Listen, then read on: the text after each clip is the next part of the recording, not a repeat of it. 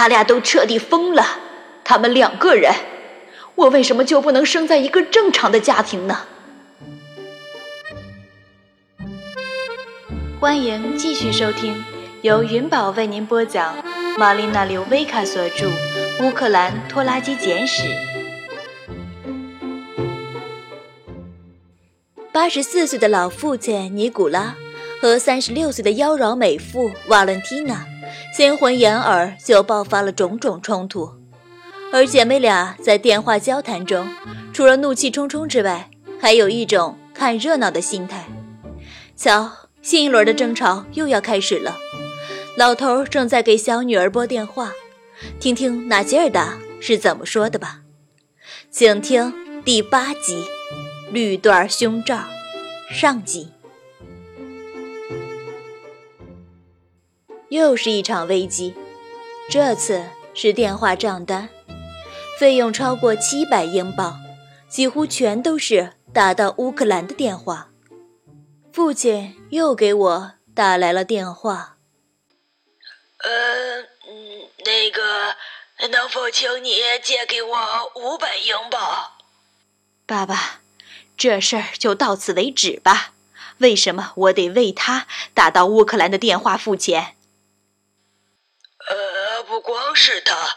呃，斯坦尼斯拉夫也打了。那么他们俩都是，他们不能拿起电话就打，跟朋友煲电话粥，告诉他他必须用自己的工资付电话费。啊啊，对。他放下了电话，转而打电话给我的姐姐，然后我姐姐又打电话给我。你听说电话费的事儿了吗？哎，说实话，不知道下次又会是什么。我对他说：“他必须让瓦伦蒂娜掏钱，我可不会给他贴钱。”我的口气是那种报纸上的读者投诉的腔调。当然，这正是我对他说的那劲儿的。我姐姐在使用读者投诉腔方面，甚至更胜我一筹。你知道他说什么吗？他竟然说他不能付电话费，因为他得付买车的钱。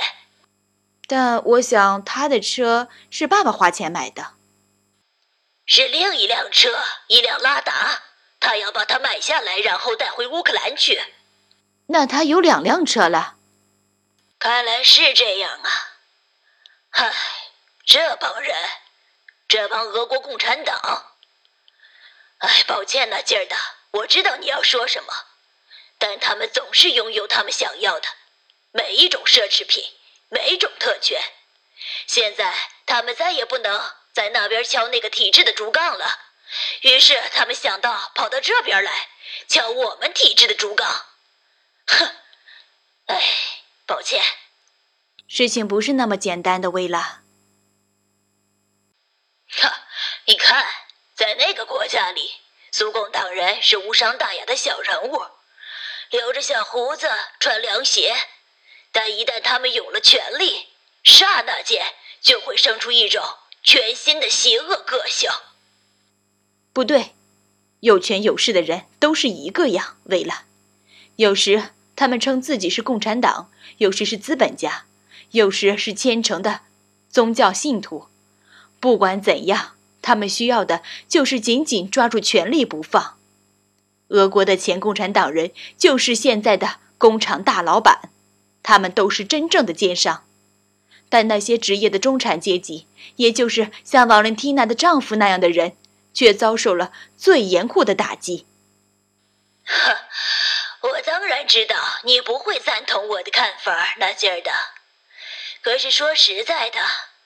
哎，我真不想就此争论下去。我知道你其实同情的是什么，但我一眼就能看穿他们是些什么样的人。可你连见还没有见过他们，但我能从你的描述中看出来啊！真是蠢猪一个，跟他争吵没一点意义。但甚至在我们建立了新的联盟时，他还是不加思索地批评我，这仍让我耿耿于怀。我打电话给父亲。啊啊，没错那辆拉达，呃，他给他哥买的。呃，一瞧，呃，他哥住在爱沙尼亚，呃，但他被驱逐出境了，因为他没有通过爱沙尼亚语的考试。他是个纯种的俄罗斯人，他说的是纯粹的俄语，爱沙尼亚语他连一个字儿都不会说。但在独立之后，这个爱沙尼亚新政府想把俄罗斯人全都赶出去，所以他哥不得不走。现在瓦伦蒂娜，他说的是乌克兰语和俄语，两种语言说的都很流利。呃，那个斯坦尼斯拉夫也一样，词汇量很大，而且发音标准。说说那辆拉达。哦，呃呃，对，拉达，呃，他哥以前有辆拉达，呃，可是毁了。他的脸也给毁了。呃，一天晚上，他去钓鱼去，从冰洞里钓鱼，很冷，长时间坐在雪地里等着鱼上钩。爱沙尼亚非常的冷，于是为了让他自己暖和些，他就喝了点伏特加。酒现在当然不是用在拖拉机上的柴油或者是汽油那种燃料了，但它具有某种供热特性，可那是要付出代价的。哎，好了，代价就是这个，他喝的忒多了，然后在冰上滑了一跤，毁了拉达，也毁了他自个儿的脸。哎，但我要问呢。为什么我要帮这么个人？他不仅不是乌克兰人，而且是个连爱沙尼亚语考试都通不过的纯种俄罗斯人。告诉我这道理。于是他就给他买了辆新拉达。啊，不是新的，二手货。啊，不是太贵，顺便说下，一千英镑。哎，看，在这个国家。他们不认为拉达是多么时尚的车，相对于发动机而言，车身太重了，呃油料燃烧也不充分，是老式的传动装置。呃，但在乌克兰，呃，拉达还不错，因为有大量的备件儿。也许他甚至不是买给他哥的，也许他会把它卖掉，然后从中捞上一把。也就是说。他开着两辆车到处跑。啊，没有没有，呃，拉达停在车库里，呃，罗福停在行车道上。但他没钱付电话费。哦，电话啊，问题就在这儿。哎呀，留的太多了，丈夫、兄弟、姐妹儿、母亲、叔叔、阿姨、朋友、表亲，有时用乌克兰语。但大多数时候用俄语，仿佛用乌克兰语聊天他就不在乎支付电话费似的。不是充满智慧的言之有物的聊，全都是毫无意义的瞎聊。如果聊的是尼采和叔本华，他就不在乎支付电话费了。爸，你告诉他，如果他不付电话费的话，电话。就会被掐掉。他办不到，他招架不了他。或者，也许他并非真想那么做，他只是想抱怨一下，以获取我们的同情。你必须对他更强硬些。我感觉得到他在电话那头的抵触，但我坚持说下去。他不明白。他以为在西方，人人都是百万富翁。啊啊！几天后，他又打电话来了，罗福又出毛病了，这次是液压制动系统的问题。哦，还有，他没通过年检，他需要借更多的钱。等我一拿到退休金，就还你。看见了吧？我冲麦克发火道：“他俩都彻底疯了！他们两个人，我为什么就不能生在一个正常的家庭呢？”想想，如果真是那样，该多么无趣啊！哦，我想我能忍受一点点的无趣，我就是不想要这一切，不要在我此生中。好了，鸡蛋伤身，因为有一件事是肯定的。事情还会变得更糟。他从冰箱里拿出一听冰啤酒，倒进两只玻璃杯中。你得给他机会，让他找点乐子。你不应该干预其中。后来我真后悔，我没有多些干预，早些干预。您现在正在收听的是来自玛丽娜·柳维卡的。乌克兰拖拉机简史，由元宝为您播讲。喜欢本声音，请订阅并关注云宝，更多精彩内容即将为您呈现。感谢您的支持。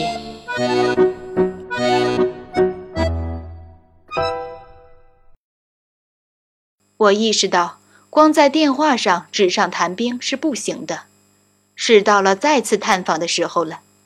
这次我事先没有通知父亲。我们到时，瓦伦蒂娜不在家，但斯坦尼斯拉夫在。他在楼上自己的房间里做功课，埋首于书本之中。他很用功，真是个乖孩子。斯坦尼斯拉夫，这车到底怎么回事啊？他好像招来了一大堆的麻烦。我对那孩子说：“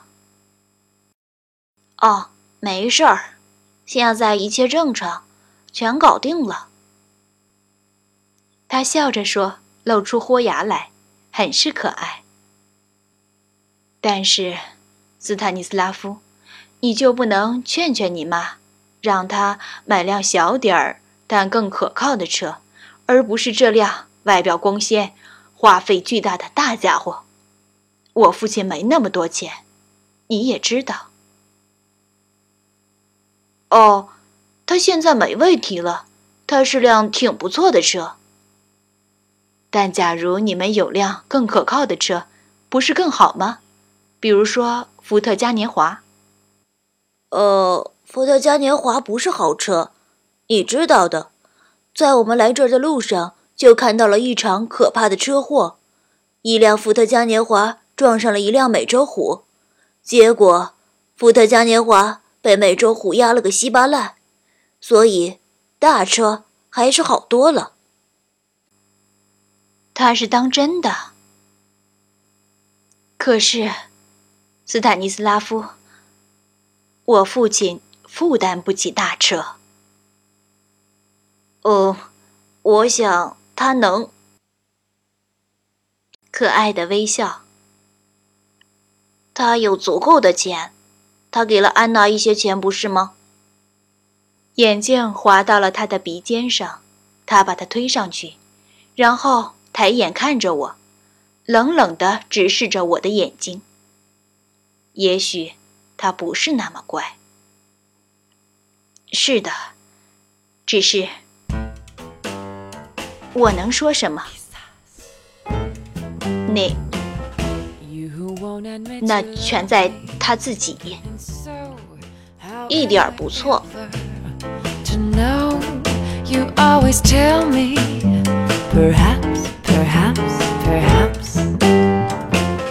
A million times I've asked you, and then I ask you over again, but you only answer perhaps,